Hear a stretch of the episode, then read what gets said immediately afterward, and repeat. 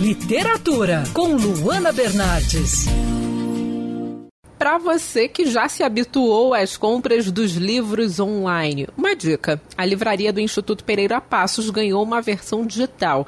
Referência em publicações sobre a cidade do Rio de Janeiro, a livraria possui um acervo especial com 450 títulos sobre planejamento urbano, cartografia, estatística, meio ambiente e, claro, história.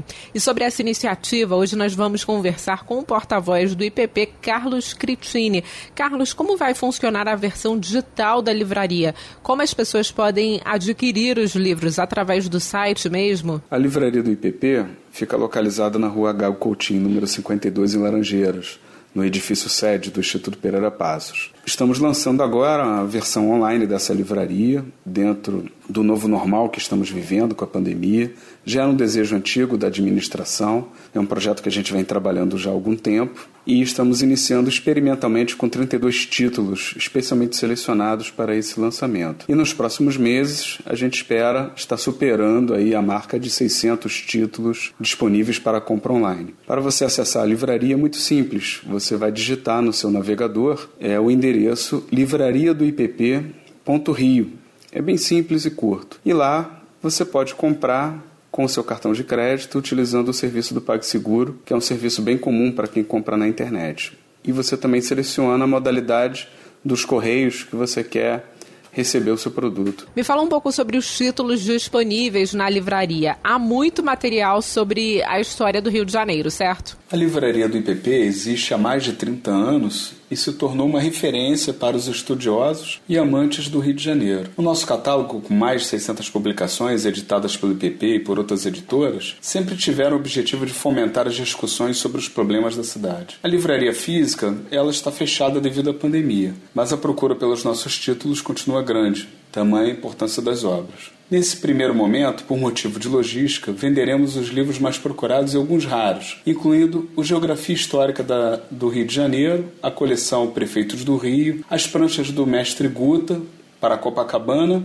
e para o Porto do Rio, que estará com desconto de 40%. Para o fim do ano, estamos preparando uma surpresa. Se tudo der certo, a nova edição de Evolução Urbana do Rio de Janeiro, do professor Maurício de Abreu, um clássico que já está esgotado, voltará para a nossa livraria.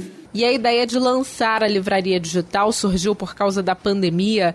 A livraria, assim como outros espaços, enfrentou aí dificuldades por causa do isolamento, né? Como vocês estão tentando contornar essa situação? A livraria do IPP, na sua versão online, era um desejo antigo da administração aqui do Instituto Pereira Passos. Uma maneira da gente ampliar né, o acesso a, aos produtos da livraria e com certeza a pandemia acelerou esse processo. Né? A gente já estava já é, nos organizando para isso e aproveitamos esse momento que é um momento especial na vida de todos os cariocas. Dessa maneira, a gente encontrou uma maneira de contornar a nossa situação aqui, em que por enquanto estamos com as portas fechadas. Né? O público vai ter acesso ao catálogo da livraria e vai poder comprar online. Foi a maneira que encontramos né, de continuar trabalhando. Em breve a gente vai estar dando no novidades né, sobre a reabertura das portas da livraria, mas assim que estivermos melhor organizados para receber o público. Essa que você ouviu foi entrevista com Carlos Critini, porta-voz do IPP, que está lançando